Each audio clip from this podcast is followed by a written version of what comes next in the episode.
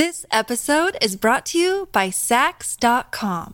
At Saks.com, it's easy to find your new vibe. Dive into the Western trend with gold cowboy boots from Staud, or go full 90s throwback with platforms from Prada. You can shop for everything on your agenda, whether it's a breezy Zimmermann dress for a garden party or a bright Chloe blazer for brunch. Find inspiration for your new vibe every day at Saks.com. Hello, everybody. This is Marshall Poe. I'm the editor of the New Books Network. NBN listeners like to read books and buy them. So we thought we'd tell you that right now, our friends at Princeton University Press are having a remarkable site wide sale. You can get 50% off books, including ebooks and audiobooks, with the code 50, F I F T Y, at checkout until May 31. You can save some real money on Princeton University Press books. I encourage you to go there and check it out. Welcome to the New Books Network. Hello, welcome to the New Books in Jewish Studies podcast. I'm your host, Ari Barbalat, and I'm honored to be in dialogue today with Dr. Ariana Huberman.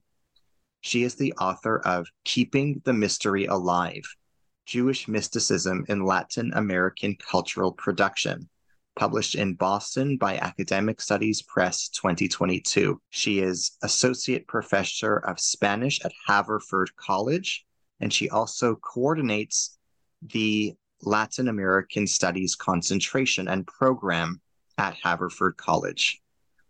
Ariana, I am absolutely humbled to be in dialogue with you today. Thank you so much, Ari. This is a real pleasure for me to be able to talk about this book. Thank you. To begin, please tell us about yourself. Where did you grow up? What formative events in your life inspired the scholar you would become as an adult? Um, I grew up in Buenos Aires, Argentina. I have been uh, in the US for most of my life now. I came to study English for a few months and I kept renewing my stay. I chose to study to do my undergrad uh, in Boston. I graduated from Tufts University a long time ago. Then I went home for a year and uh, decided to come back to do graduate school um, at um, NYU.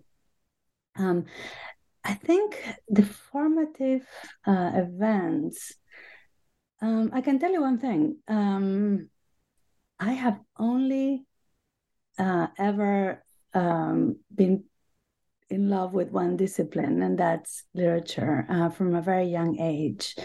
I always wanted to study literature, teach literature, um, be live among, live among books, and um, I also was very much inspired by professors I had. Um, you know, in, in college mostly, um, but also, well, definitely in graduate school, we just we just uh, said goodbye to uh, my mentor and uh, most beloved professor at NYU, uh, Sylvia Molloy, uh, who was uh, the head of the MLA um, when I went out on the market in 2002. 2002, yes. Um, so, yes, I have had amazing professors that have shown me the value of being in the classroom and the value of doing methodical, careful uh, research. And I think of them every day when I'm in the classroom, when I'm studying, when I'm reading, when I'm doing the kind of work uh, that shows in this book. Amazing. What inspired you to write this book? What message do you hope to convey to readers? Yeah, I don't, I never I don't have a message, that's for sure. but what did get me to write this book, um, it's actually my desire to learn about Kabbalah and Jewish mysticism. But what's interesting um, that I, I say that on the preface of the book is that the book started with Alexander Jodorowsky, with writing about Alexander Jodorowsky's um, pseudo uh, autobiographical uh, writing, also about some of his movies. Um, but I don't remember how I got to Jodorowsky. I don't remember how the whole thing started. That which is really fascinating to me. I just remember being, you know, working on Jodorowsky and Jodorowsky being the beginning of this journey. Um, on, but I had uh, somebody ask me, um, uh, a, a, student asked me um, why I, you know, the, the last time somebody asked me this question, I, I did make a connection with magical realism, which I hadn't made before, which is interesting. You know, I've been working on this book for 16 years. It never occurred to me that the fact that magical realism was how I started falling in love with literature may have something to do with this. Um, and and now I'm actually starting to explore that. And even though this is the beginning of the interview, I can tell you this is where I'm going next. in, uh, in in trying to find uh, connections, obvious connections in some ways, and not so obvious connections in others. In the literature that I study, the Latin American literature and art that I study, and the influence that magical realism has had um, in you know in the way culture is produced uh, in my continent. What are the primary themes in your book? what quote unquote story does your book tell? Um, the book follows uh, the presence of Jewish mysticism and Kabbalistic themes in the literature and art of four authors and two artists. One is Latin American, uh, well, two two Latin American artists and Paul Klee as well. Um, th- but everything comes out, everything that I study comes out of what these artists and authors uh, wrote and produced. So um, I would read Jodorowsky's uh, autobiographical writings and find this character of the Rebbe and uh, these uh, representations of transmigration of souls. So then I would go and study about uh, these themes in Kabbalah and Jewish mysticism, and um, that has been uh, the, the way the, the book got written as a, basically a product of my learning process, um, uh, trying to understand what these themes meant uh, in these Latin American authors, I read uh, books by Jewish studies scholars and also by uh, Hasidic um, scholars and rabbis uh, that helped me understand and sometimes to even identify uh, whether what I was reading was Christian mysticism, Jewish mysticism, was it, you know, these authors uh, have either uh, were they were all well, they were mostly all of them born in Latin America, but live abroad, uh, with the exception of Angelina Muniz Huberman, who was actually born in France and lives in Mexico, lived in Mexico her whole life. So these uh, transnational authors have a lot of influence from in, in many ways uh, not only from the having grown up in in in a catholic country or lived in a catholic country but also by all the readings they have done. Um, and i can keep going but i, I think you may want to uh, tie me back down to another question. Sure what would you like listeners to get out of our interview today? I would love for them to pick up the book and read it, honestly. and to maybe something else, even if they don't read it, because you know it, it, that may be too much to ask.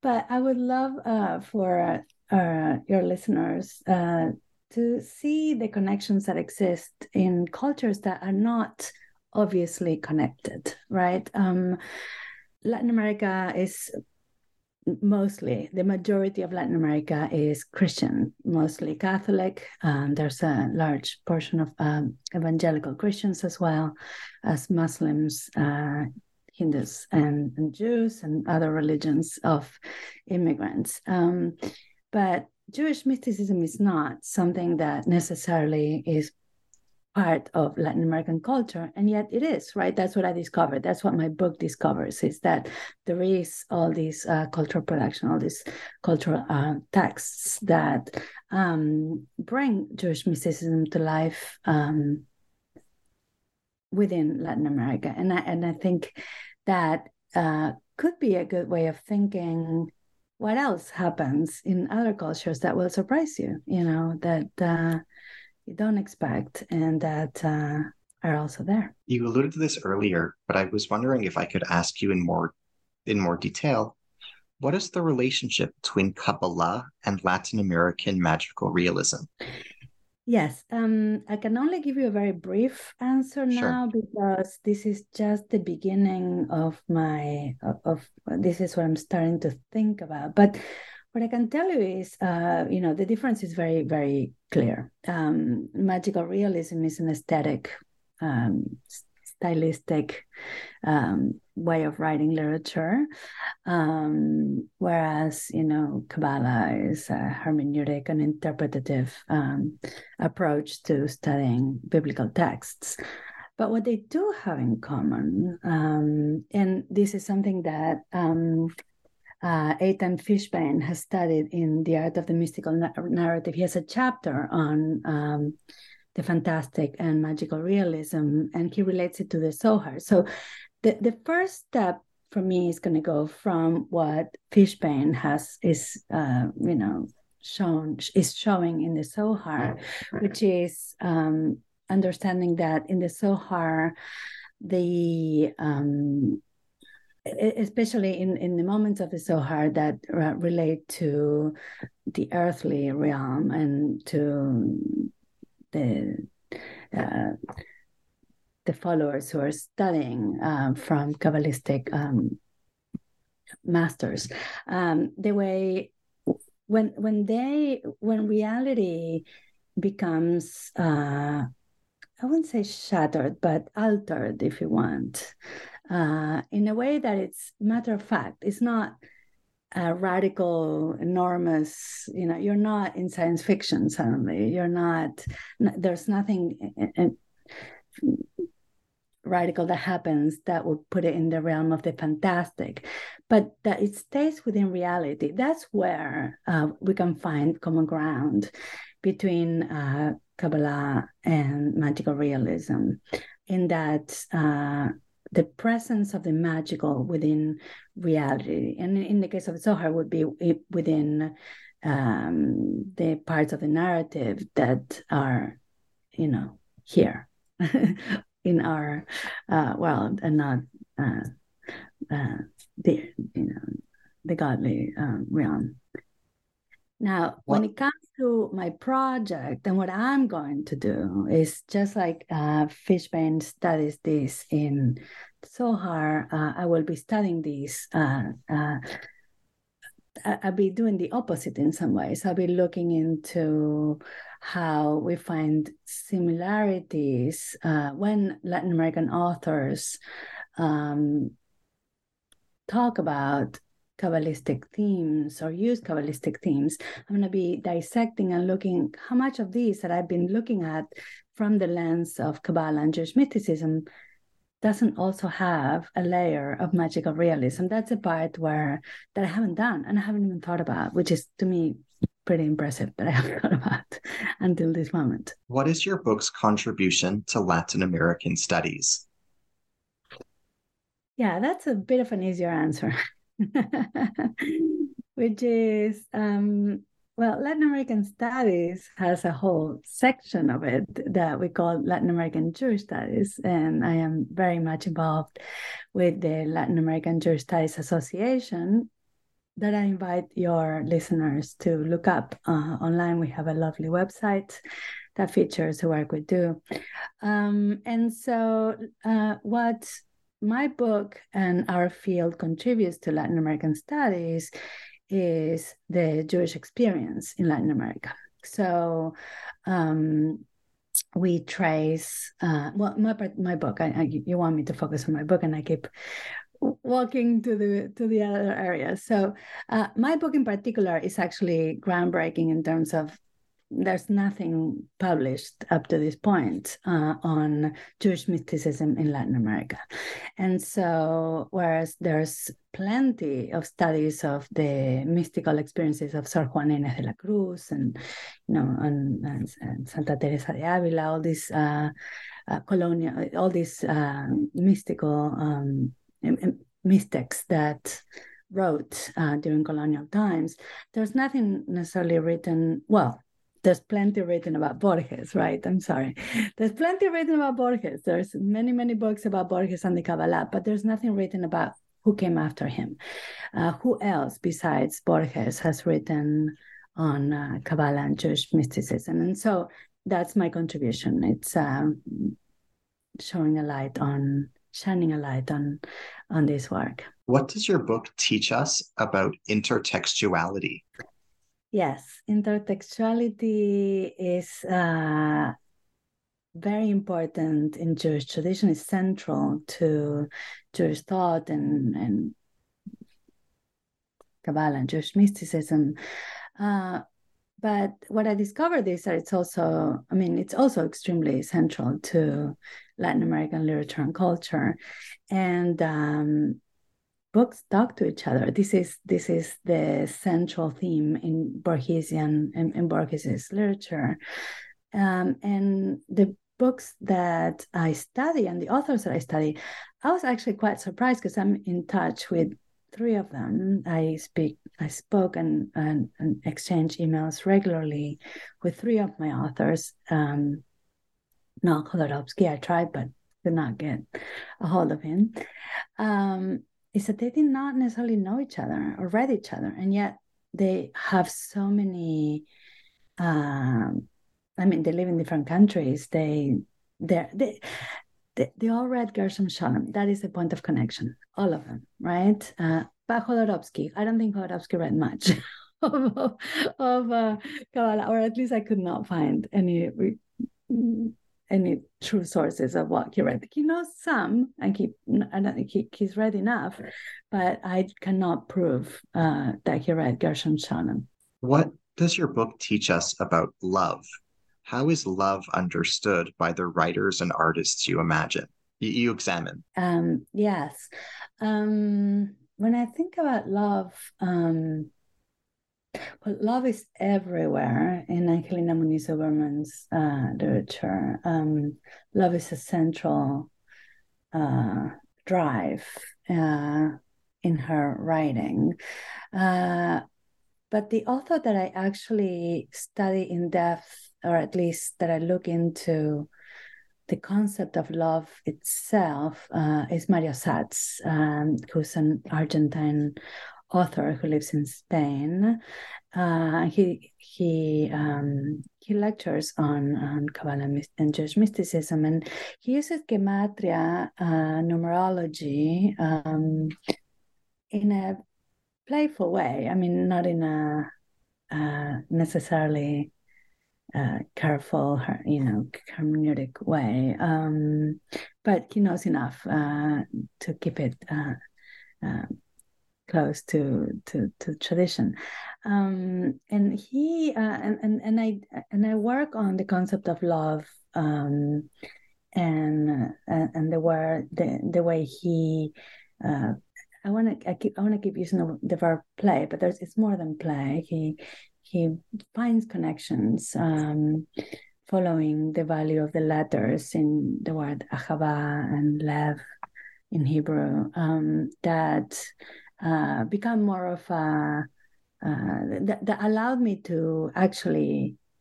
focus on how he uses gematria. Um, so it's beyond just a thematic um, um, approach to to his literature. It's more of a technical.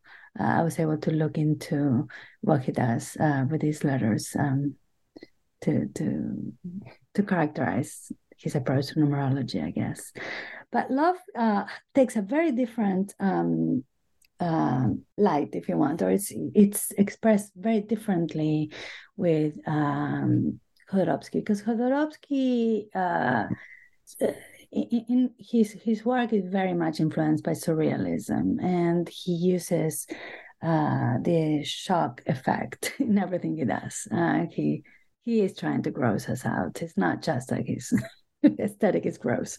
It's it's intentional, right? And so, love, sex, uh, anything erotic in his uh, literature, and there's a lot of it. Uh, has an a, an intentionality to it that's completely different to how love uh, is treated in um, in the other authors. What is your book's contribution to the academic study of Kabbalah and Jewish mysticism? Well, that is probably the most difficult question you're going to ask me today. I don't know, to be honest. That's that. I, am uh, the fact that you're interested in the book, that hopefully your listeners are interested in the book. Uh, that I had the pleasure of meeting uh, Hava Tirosh Samuelson at uh, Arizona State University uh, uh, few, um, a month ago, um, and she was interested in the book.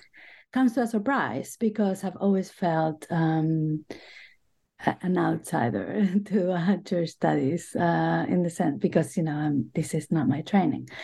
Um, so I hope that um, my contribution is that while the work, the, the literature, and the um, the film, um, the the art, the, the, art that I study um, does not fit neatly into the kind of work they do. Um, that uh, I am hoping that my contribution is that they can see that uh, Kabbalah and Jewish mysticism is uh, a very strong um, uh, source of inspiration uh, for these uh, artistic expressions. How did you conduct this research? Can you tell us about the individuals or families that you personally met? Yes. Um, so, like most academics, you know, we teach. we uh, tend to do our research. Um, you know, conferences become uh, a good way to get us to sit down and do our research. Uh, and uh, during conferences, uh, I would present sketches of this chapter or piece sketches of pieces of these chapters to help me advance in the writing of the book. And uh, i would get questions uh, or suggestions of other authors of other scholars of other um, themes that I was not seeing or understanding. Um, and so I would follow those leads, and those leads would lead me to other leads, etc. But the main part where individuals uh, had a huge impact on being able to get this work done uh, has been the three authors that I've been the most in contact with, Angelina Muniz Huberman, Isaac Goldemberg, and Mario Satz, as well as um, the two Chabad families I uh, that took me under their arm and helped me make sense of some passages, uh, or say, or even took me out of some ideas and say, yeah, no, no, that's not that's not part of Kabbalah, you know, because uh, specifically with Angelina Muniz Huberman, uh, you know, she's an early modernist, uh, early modern um, scholar. So she she's she's a professor of uh, you know medieval and golden age Spanish lit, and there's a lot of Christian mysticism in her writing as well as Jewish mysticism, and so uh, being able to find what's what. Uh, I, I needed their help. Um, uh, then there's also Elia Rubin that I'm, that uh, gave me the last piece of the puzzle. Um, uh, I was very, very glad uh, Eli Gorevich, um, the Chabad rabbi at Tri Haverford, introduced me to Eli Rubin, who um, writes both for Chabad.org, but also is um, writing his dissertation in Jewish studies. Um, I believe it's in Oxford or Cambridge in England. And he was able to help me uh, identify um, the differences between the sources that I was using and help me more than anything, navigate through the text and be able to um, identify uh, you know, some authors that I cite, Arthur Green, for example, you know, he's also a rabbi, right? But he's considered an academic scholar. So um, uh, some of these uh, sources that I use uh, in Jewish studies uh, don't necessarily cross over, but some are are also observant right? So um it, it, it, i think that that was by far um the most difficult challenge of the book was trying to navigate between uh, the sources from jewish studies and um and hasidic scholarship.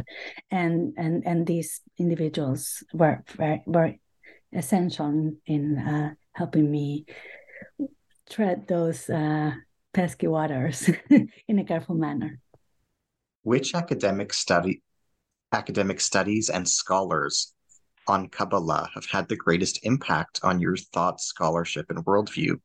Which titles did you grow most from reading and thinking about in your research process?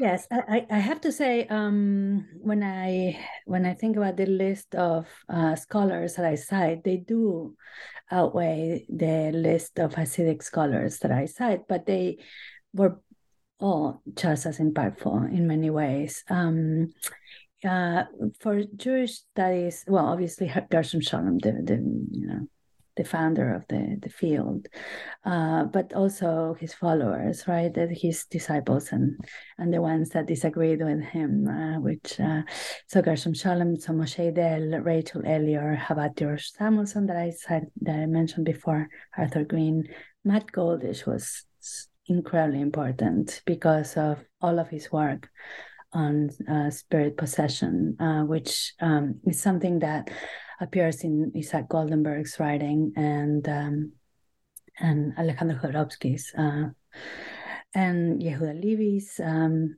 uh, and uh, the, the, for Hasidic scholarship, I mostly cite Adin Steinsaltz and Rabbi uh, Jacob uh, Emanuel Schochet. Those are the two main sources that um, that I cite in my texts. What obstacles did you encounter while engaging in this project? How did you deal with them, cope with them, overcome them, or circumvent them? Well, at every point of the journey, I found resistance. when I would present in Latin American Studies uh, conferences or uh, job talks for Spanish department uh, positions, I had to explain why the work I did uh, fit within the Latin American canon. When I presented at AJS or at uh, Amilat, uh, the Latin American Studies uh, organization within Hebrew University of Jerusalem, I would have to explain, you know, why someone like me would be talking about these themes without the Jewish studies proper training. Um, and I just kept going. Why? I don't know. I I'm I'm just fascinated by these themes. I wanted to learn more, and the more they told me I didn't understand, the more I wanted to understand. The more uh, I was, uh, you know, mislabeled, the more I wanted to shake off the labels. So, so I think um, the book is so dense in terms of research because I had such a strong need to learn um, deeply and carefully uh, because the theme itself uh, requires it. Um, if Kabbalah is anything, is careful, painful. lengthy study and uh, this form of interpretation of text, and uh, and I felt compelled to to do that kind of work. Now, some of the literature I study is more careful than other. Uh, some of the authors I study are more versed and you know have read and study more uh, on Kabbalah and Jewish mysticism than others. Um, but uh, they all require the same approach. I would say the other obstacle, I, I, I, the main obstacle also, I, I would say was what I, alluded to before, which is how to respectfully um, rely on Hasidic scholarship and Jewish uh, studies scholarship uh, when these are two fields that don't necessarily dialogue with each other as much. How does your book reinterpret the writings of Jorge Luis Borges? How has he influenced Latin American Jews' art, literature, and thought? Yeah, so uh, Borges, I don't reinterpret Borges's work in this book. I do introduce the body of scholarship that deals with Borges and the Kabbalah, which is it's extensive, and I, I, I, I refer to it. Uh, I, I, I introduce it uh, in a few pages, which is very briefly, uh, given how much there's written on Jewish, uh, on Borges and, and, and Jewish mysticism and Kabbalah and the, the Kabbalistic themes in his writing, which is in and of itself fascinating. But I, I wanted to really uh, give a voice to everything else that's there because if anybody has ever heard of Jewish mysticism or Kabbalah in Latin America, it is through Borges. And so I felt like uh, I didn't want to write yet another book on Borges. There's enough of those, and there's always going to be more of those. Uh, but I wanted to write about everybody else. However, I probably quote him. I, I think I, I quote him over 150 times. so obviously, I do write about Borges throughout the book. I looked it up at one point. Uh, how many times do I actually mention Borges in my book? And I looked it up, and it's it's it's a lot. So even though I don't directly uh, discuss his literature, he had su- he has such a strong presence and influence on the other authors and the other artists that uh, he's he's definitely portrayed throughout. Can you tell us about Isaac Goldemberg. Where did he live? Can you tell us about his upbringing, childhood, adulthood?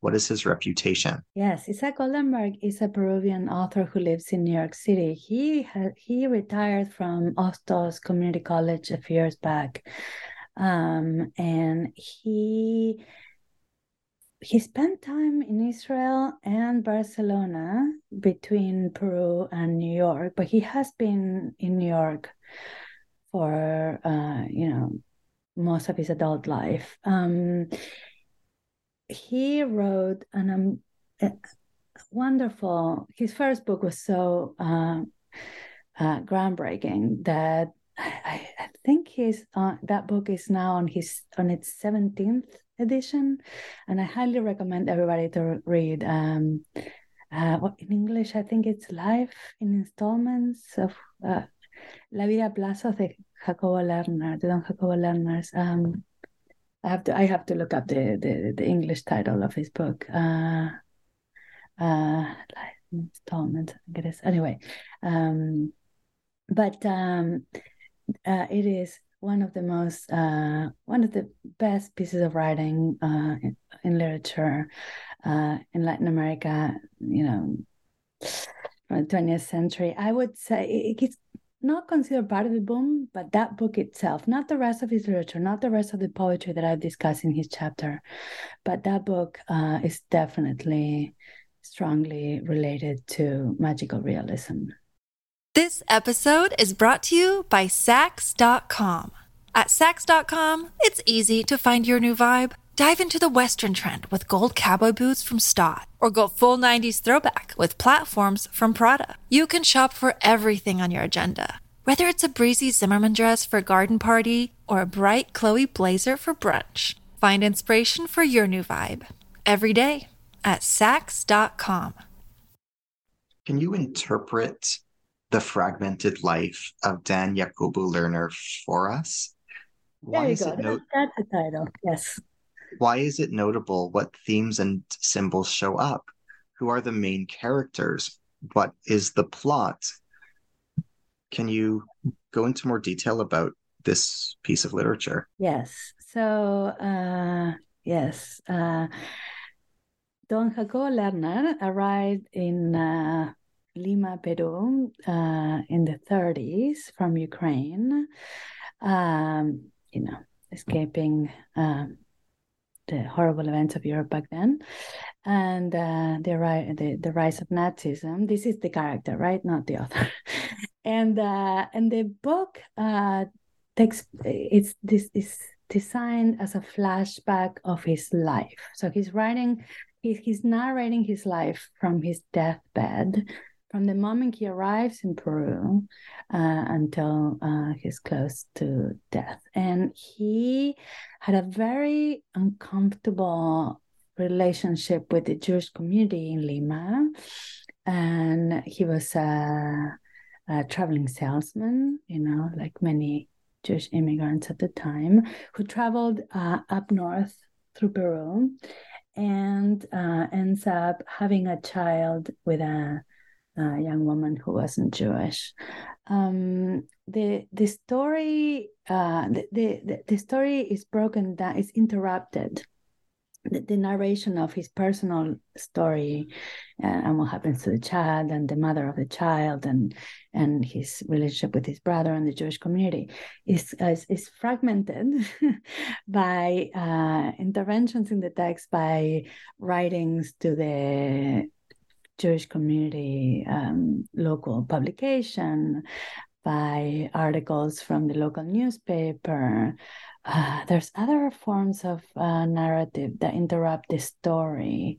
Um, uh, yes, uh, it's. Uh, I remember now. It's uh, there's there's parts where are narr- mostly his his personal narration gets interrupted also by the narration of the other main characters in his life. Um, uh, this young woman uh, that uh, fell in love with him and he did not love back properly was not fair to her that's my personal problem with Jacobo Lerner that has no value whatsoever in the work I do. But I, I have beef with him for doing that, for leaving her behind the way he did. Anyway, um, the, uh, his uh, sister-in-law is a main character. It's also fascinating. His brother um, and Leon Mitrani, and that's that's the part that I study in the book because Leon Mitrani was a friend of his that came from Ukraine with him. Well, at, at a different time, but from the different from the same uh, shtetl. And uh, Leon Mitrani uh, passes away and does not receive proper burial and his spirit possesses um, Jacobo Lerner. So I studied uh, the whole chapter on uh, on the book where um, he is being possessed by Leon Mitrani, who was a, who was a lot more observant than him, and the um, attempts of exorcism that the rabbi uh, asserts on uh, the main character. Can you interpret the image on page 111 what is presented? Can you explain it to us? Can you comment on the symbols and colors in the piece?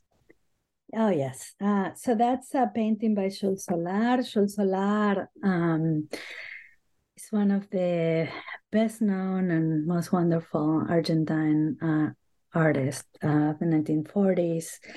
Um, the image I'm looking at is not as colorful as uh, the rest of his art. His art is beautiful and very colorful. This one that we're looking at um, uh, features uh, ladders and stairs. And this painting is in this section because I was writing about um, the importance of stairs and ladders um, that uh, in Jewish prayer, um, some uh, interpret as the different steps uh, to try to connect with the divine.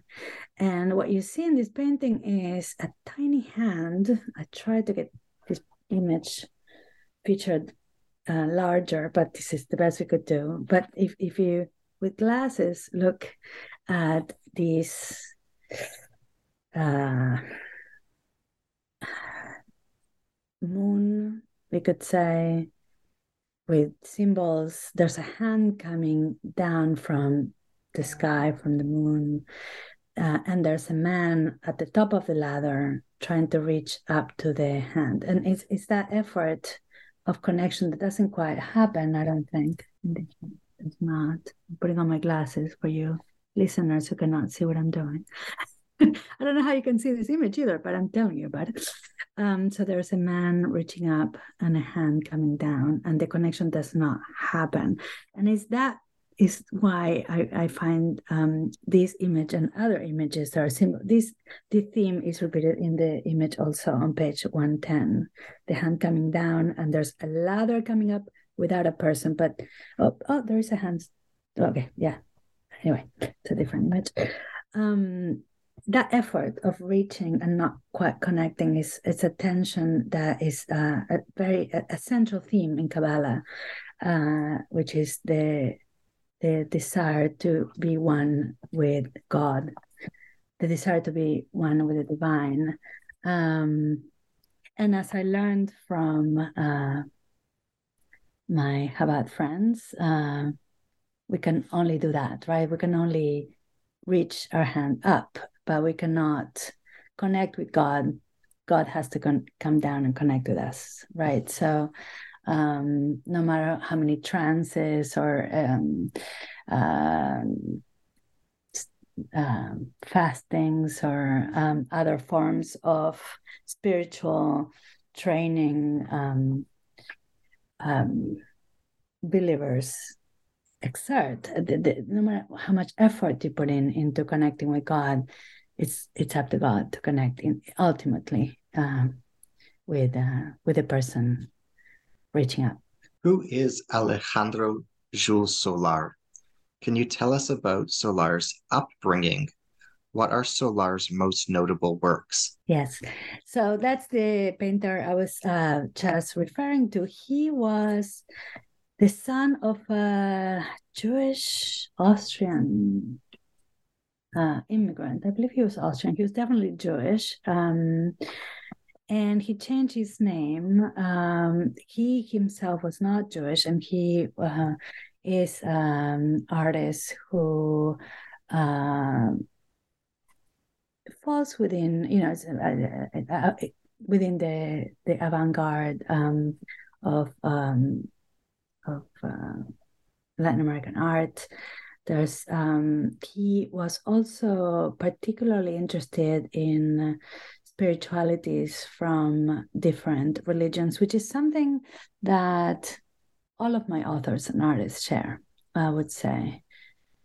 Maybe with the exception of Mirta Kupferminc, the Argentine um, contemporary artist, um, who is a Jewish artist, uh, but uh, also is interested in other spiritualities as well. But, but uh, himself um, was uh, is uh, was an artist who used symbols from um, many different uh, religious uh, sources. Um, he studied, uh, you know, Eastern religions uh, in addition to Jude- the Judeo-Christian tradition. His most famous piece of work, um, I'm showing you, Ari. Maybe you can tell your listeners. Wow. Is Pan Arbol. And Pan Arbol uh, on page 60 um, is um, a sephirotic tree that uses uh, astrological symbols. Um, so there you see at least two traditions overlapped in his work, but most of his work, I mean, it would take um, art historian to be able to dissect um, the different symbols uh, uh, that appear in his uh, art, but there's uh, he definitely plays with um, the hybridity of, of uh, different spiritualities. How did you grow as a person during this research process? Hmm. I became ex- uh, more and more and more humble as I went. Um, it was a scary project from the beginning. I knew from the beginning that this was going to be an uphill battle. Um, I need, I actually wondered if anybody would ever want to publish such a thing, right? Because uh, I, I don't know. I just um, learned that a lot of what I do as a scholar, the the careful uh, painstaking revision of texts, of studying between lines, of citing, of looking at every citation. I mean, it, it, most people don't read footnotes unless you are in my world. and, and uh, I learned that a lot of what I do has uh, root in my Jewish ancestry, and I didn't think of myself as a scholar because I was Jewish. I don't necessarily think that is the only reason why I'm a scholar. But what I learned in this book is that a lot of the practices that I undertake when I do my research do mirror or do come from a much larger tradition that I cherish. I've always cherished my Jewish identity and my Jewish ancestry, even though I am secular, I'm not an observant Jew uh, myself. Um, this made me feel more connected, to be honest. That's bottom line. I felt more connected than before to my Jewishness. Who is Alejandro Jodorowsky? Why is he significant? What can you tell us about his work? Can you describe his family and his upbringing for us? Yes, Jodorowsky is a complicated figure. Um, as I mentioned before, he was the beginning of my project. He's a Chilean author, playwright, uh, guru, uh, comic writer, illustrator. I mean, he is unbelievably talented in many, many different ways. Uh, but he's also extremely irreverent. I mean, his uh, his uh, beginnings. Uh, um, yeah, you know, when he, as a young man, moved to France, uh, it in the just say in the, in the 60s, right? Now I in 60s or 50s. Um, where surrealist uh, playwrights, you know, he would do these happenings that were so popular in the 60s. Um, and uh, so he's extremely un- undisciplined. I mean, and messy and uh, chaotic and and everything everything is fair game right? Um, so even though his family is of jewish russian origin he himself does not identify as jewish. And you know he lives in france so he's a devout atheist you know. I'm not sure if you're familiar but atheism is a vibrant strong uh, belief system in France that uh, has little room for other forms of uh, religious expression. So uh, I struggled with him, as you can hear. Uh, I struggled with him because I am respectful. I'm a, I'm a secular Jew who's extremely respectful of uh, religious observance, and he's not. And that's fine. it's not why I chose to study him. I chose to study him because of um, the beautiful uh, representations of the Rebbe and the character of the Rebbe. But there are moments when he crosses the line, and I had to deal with that. I had to deal with the fact that some representations can be quite anti-Semitic, and that was difficult for me to um, deal with. Um, but I dealt with it. I can look in the book. Um, the just as I said, he crosses the line and, and, and he has his personal feelings towards uh, his ancestry. That, but also actually, um, what's really important about the stridency in which he reacts against his ancestry also has to do with this psychomagic uh, healing process that he believes, which is basically cutting down the branches of the genealogical tree. He believes that um, our ancestry is a burden that we need to free ourselves from. And so, in many ways, the way he talks about uh, his Jewish uh, ancestry has to do with that. But at the same time, his representations of the Rebbe and the in between world and um, spirit possession and uh, are quite beautiful and uh, and sometimes accurate also. so um, I was inspired by that. How do the artists and authors you examine interpret or reinterpret gematria and numerology? Yes, uh, so mostly two of them do that um, Mario Satz and um, Isaac Goldemberg. Um, they do it very differently. Um, uh, Mario Satz more carefully, if you want, uh, than Goldemberg, uh, and more often. He uses gematria a lot in his. He has a lot of. Um, they're both actually. That was another challenge of my book. Is that all of my authors are extremely prolific. so I kept writing and they kept publishing. And I was like, okay. At one point, I actually did write to Mario Satz and said, please stop. I stopped reading your books a year ago and now I have 10 books waiting for me. I mean, like, slow down. but he didn't listen. Anyway, Gematria. Um, so they use it in in some ways um, well, the, the, the, short answer is they use it, they use gematria creatively, and they use gematria uh, to create meaning, to create uh, to to bring um, their literature to a higher level, if you want, uh, of spirituality. Um, they, I, I looked into how accurate sp- specifically Mario Satz was. And what I discovered is that he stops the permutation. So he, he permutates the numbers of the letters to the point where he gets to where he wants to go with his um, piece. Uh, so so that the interpretation, the, the, the numbers stop permutating when the when the number yields the value that uh, helps the story advance. I, I hope that that answers the question. Who is Mario Satz? You just alluded to him. Where did he grow up?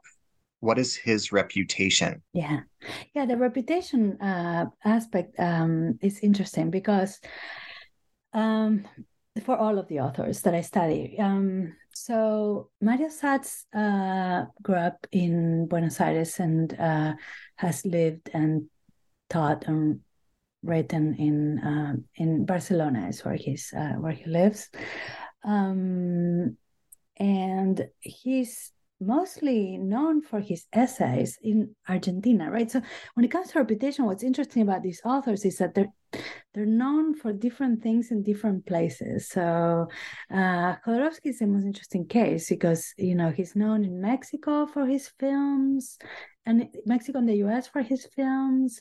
He's known in France as the psychomagic guru that writes self-help books.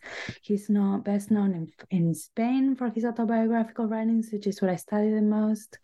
Mario Satz is mostly known in in that as, as far as I'm concerned. I mean, he, I'm sure he's known beyond what I know. But what I we know him in Latin America um, as a writer of uh, novels and and uh, essays on Kabbalah. Uh, but he's written, he's much better known in Spain uh, for the rest of his writings. He writes a lot about the environment. He writes a lot about um, um, also Eastern religions. Um, he's quite erudite in in comparative religions. Um, uh, yeah. How do labyrinths appear in the works and pieces that you imagine? What is distinct distinct about Kabbalah's depiction of labyrinths vis-a-vis other cultural depictions of labyrinths?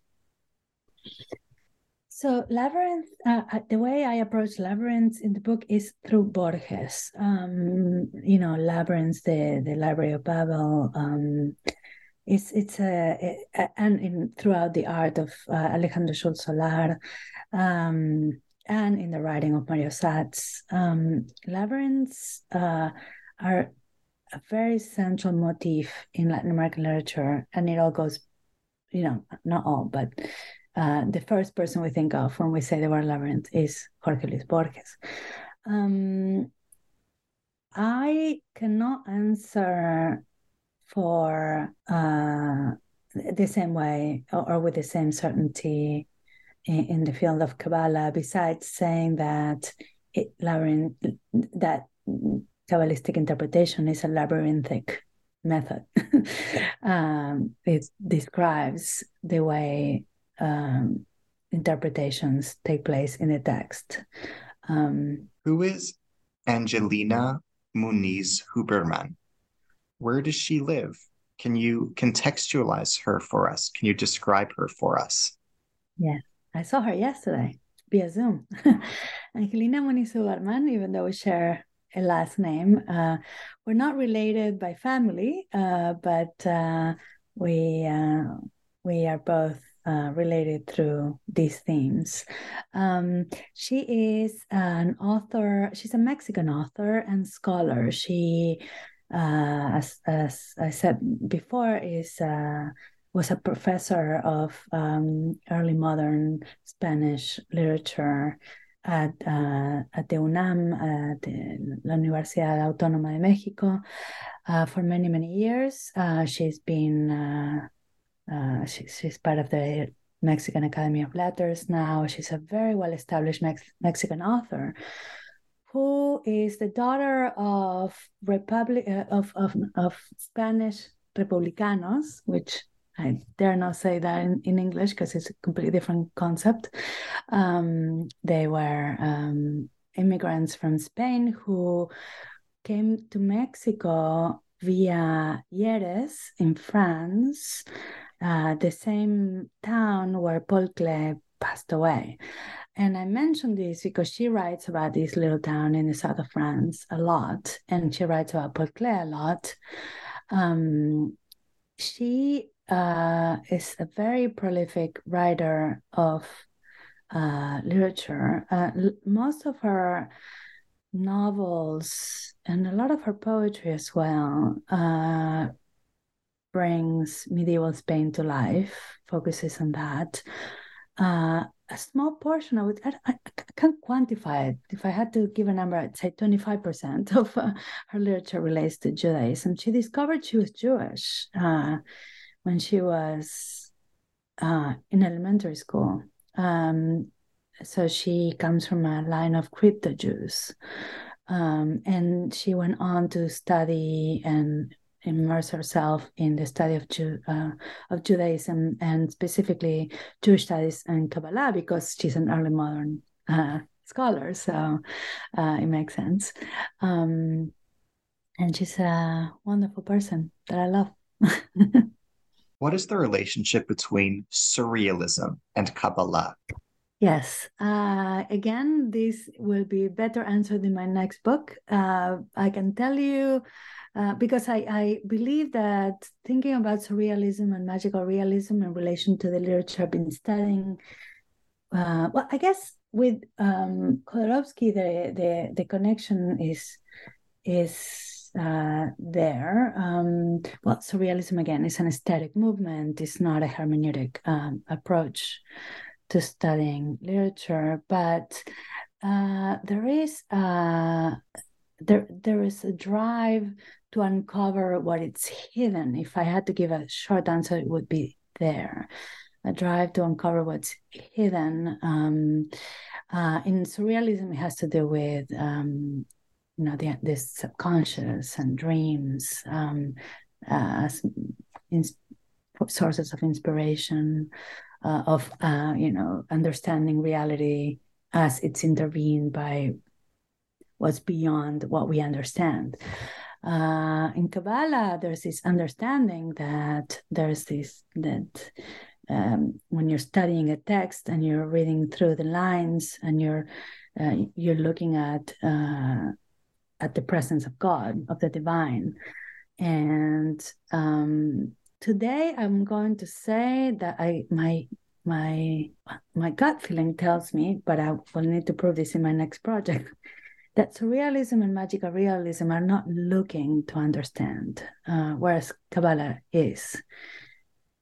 Under, trying to understand, even with the knowledge of the limitation that we can only understand so much, and that there's uh, there's a realm. There's the, there's there's areas of the godly realm that we will not be able to reach, but there's at least a desire to keep going, to keep understanding. And so while I see connections in that we're delving with things that are beyond what's real or reality, uh, earthly, the earthly realm, as we call it in this in this field. Um, the and and I also see areas of connection when it comes to, for example, um, being, you know, in, in, the themes of spirit possession or uh, um, moments of, um, of, of, of deep connection between uh, uh, the, the tzaddik and uh, and the divine. Um, I, I cannot put in words yet um, what they actually have in common, at least not more than what I just said. But I am going to be looking into this, and I'm definitely very excited that there's a next uh, chapter in uh, in my research that allows me to stay connected to these materials. Um, Who is Mirta Kupferminc? Why is she significant? Can you tell us about her life and biography? Um, Mirta Kupferminc is a contemporary Argentine artist that I'm hoping to see in Buenos Aires when I go. I'm leaving on Thursday, and I'm very excited about my trip to Buenos Aires. And wow. I'm gonna bring her a copy of the book because the cover is uh, the cover of the book uh, features one of her uh, works. Um, she is a Jewish painter who is very active in Laxam. Uh, and she uh, grew up, lives in Argentina. She is my one non uh, transnational artist and author. Well, I guess Xul Solar would be too. Um, and she has this series of um, paintings that she calls wanderings and that's the series that i study the most um, in my book um, that uh, so there's all this um, we're looking at the cover of the book has this person as a the profile of a person in red and then there's these little figures walking all along um, uh, that profile and they're carrying ladders and some of them are carrying also jewish symbols like um, talit or um, uh, menorahs i believe there's one case uh, but also other costumes from other times. And uh, these wandering figures um, she uh, talks about them in a if you look in youtube um, uh, she uh, Mirta Kupferminc and Saul Sosnowski have a, a, a, a collaboration on Borges and the Kabbalah, and uh, I believe these pieces came from that. Uh, yes, I think they're part of that larger um, traveling exhibit. Um, and she talks about how these figures uh, appear in her dreams, how they haunted her, and um, I found them quite fascinating um, for all the Im- relevances they have in terms of, you know, the the theme of the wandering Jew, which is not a Kabbalistic theme, but it's a Jewish theme. Um, she also has a um, uh, an painting that um, was one of your possible questions that had to do with uh, her brother, um, I believe, um, the one about the Lodz ghetto, her brother, her uncle. She's the daughter of Holocaust survivors. And so her art also pays homage to her ancestors. How do the artists and authors you examine depict ghosts? How does the afterlife appear in the works that you present in this study? Yes, the, the theme of the ghost uh, both Mirta Kupferminc and uh, Isaac Goldemberg share um, in the literature of Isaac Goldemberg, uh, the ghosts are very predominant. Um, and so I, when I, that's what got me to study uh, the concept of the afterlife and the multiple, multiple interpretations we have in Judaism.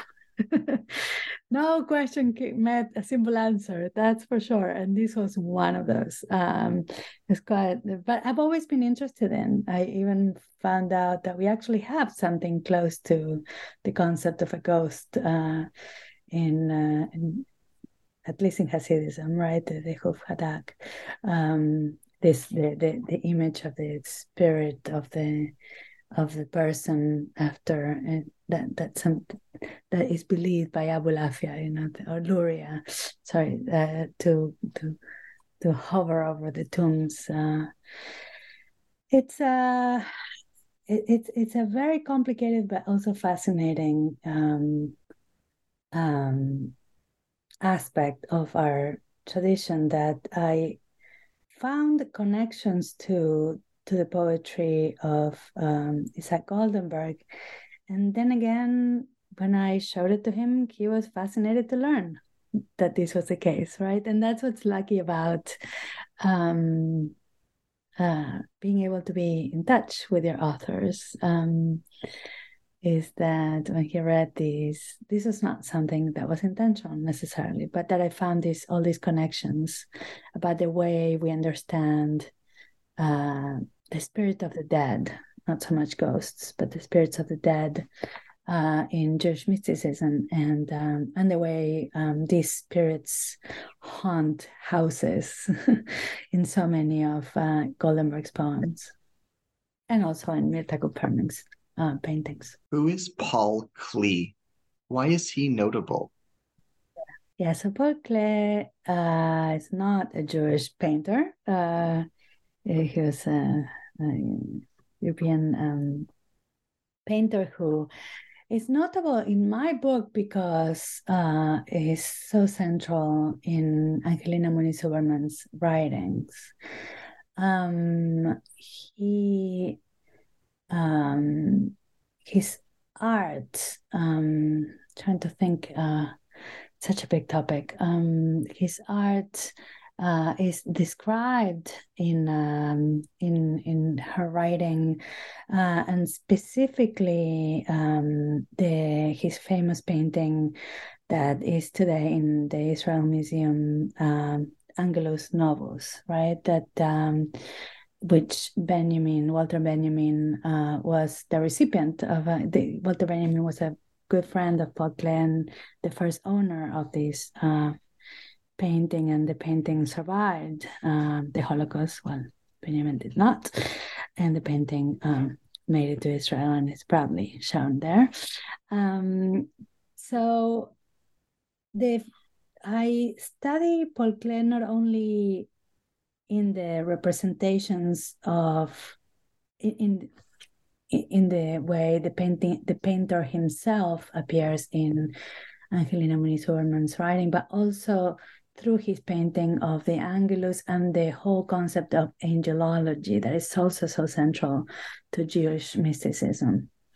Um, that was, uh, yes, that was one of my probably one of my favorite things to study in the book. What does your book teach us about film in Latin America? Yeah, um, so the, uh, you know the film. I have another book on Jewish uh, film in Latin America. You can read that one. You'll learn a lot more about film in Latin America in uh, the book I co-edited with Nora Glickman. Uh, so uh, it's called Evolving Images. Um, but this one talks about film only in the Jodorowsky chapter because film is such an important part of his work.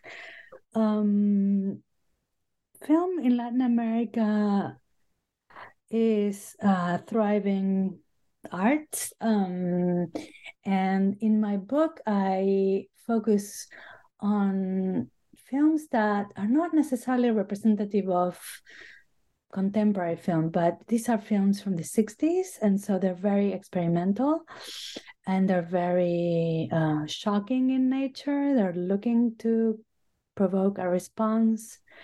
Uh, so if you're interested in surrealist film of the 60s, uh, by all means, I recommend Alejandro Jodorowsky. Uh, but I personally would not watch them for pleasure. what role has the Chabad Lubavitch movement played in cultivating awareness of and interest in Kabbalah and Jewish mysticism among Jews in Latin America?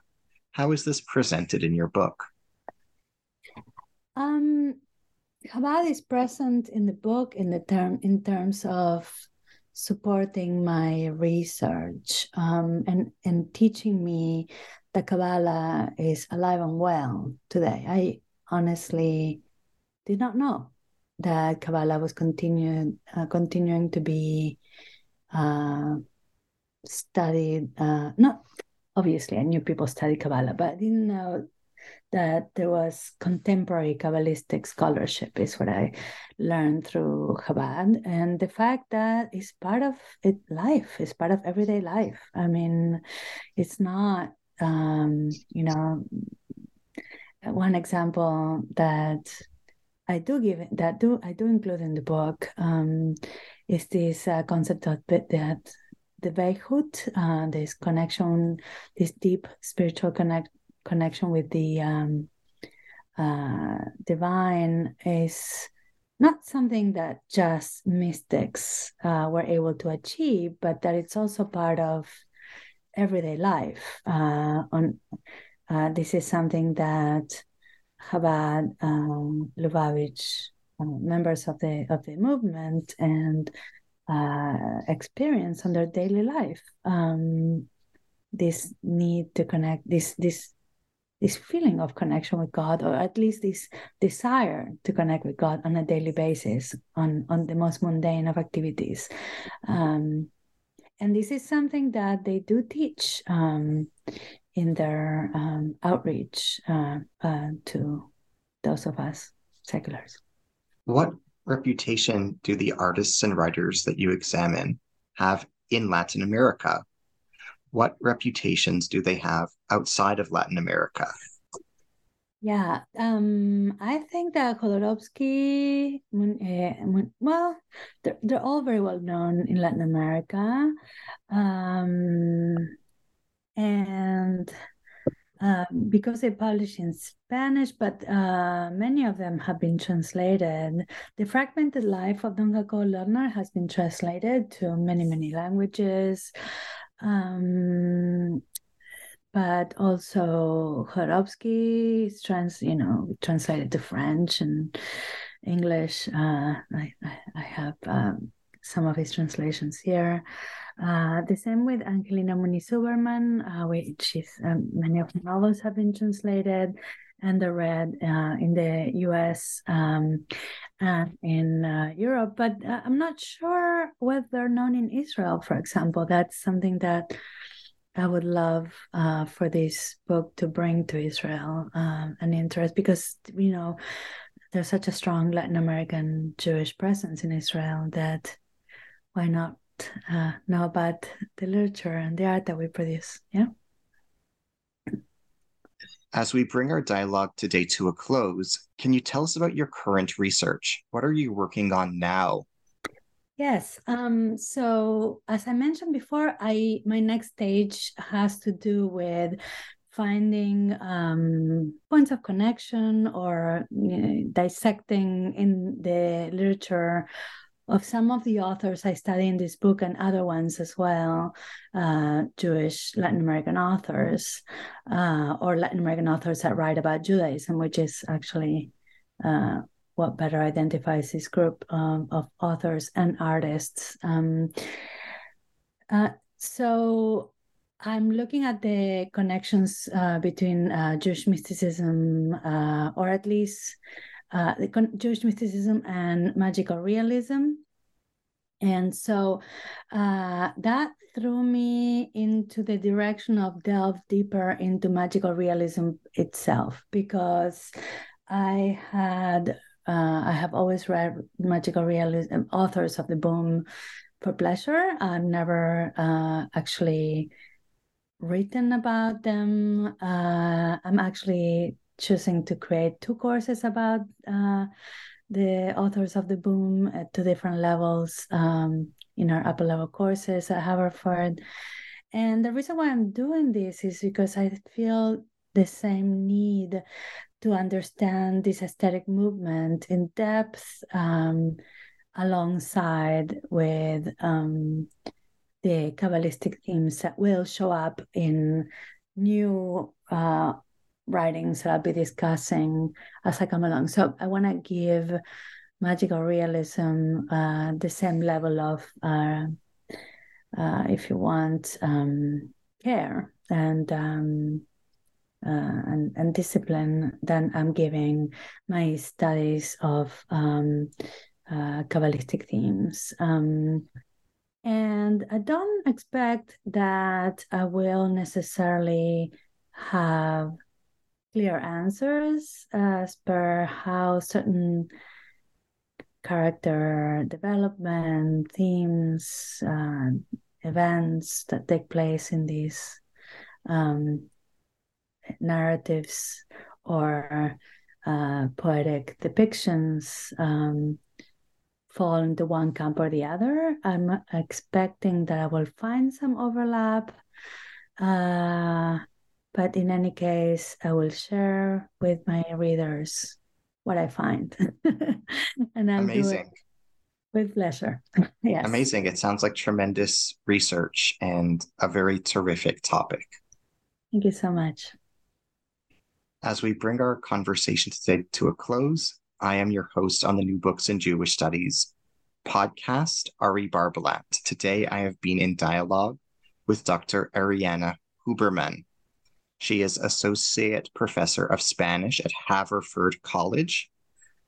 She also coordinates the Latin American Studies program and concentration. We are, have been discussing her new book, Keeping the Mystery Alive Jewish Mysticism in Latin American Cultural Production, published in Boston by Academic Studies Press 2022. Thank you.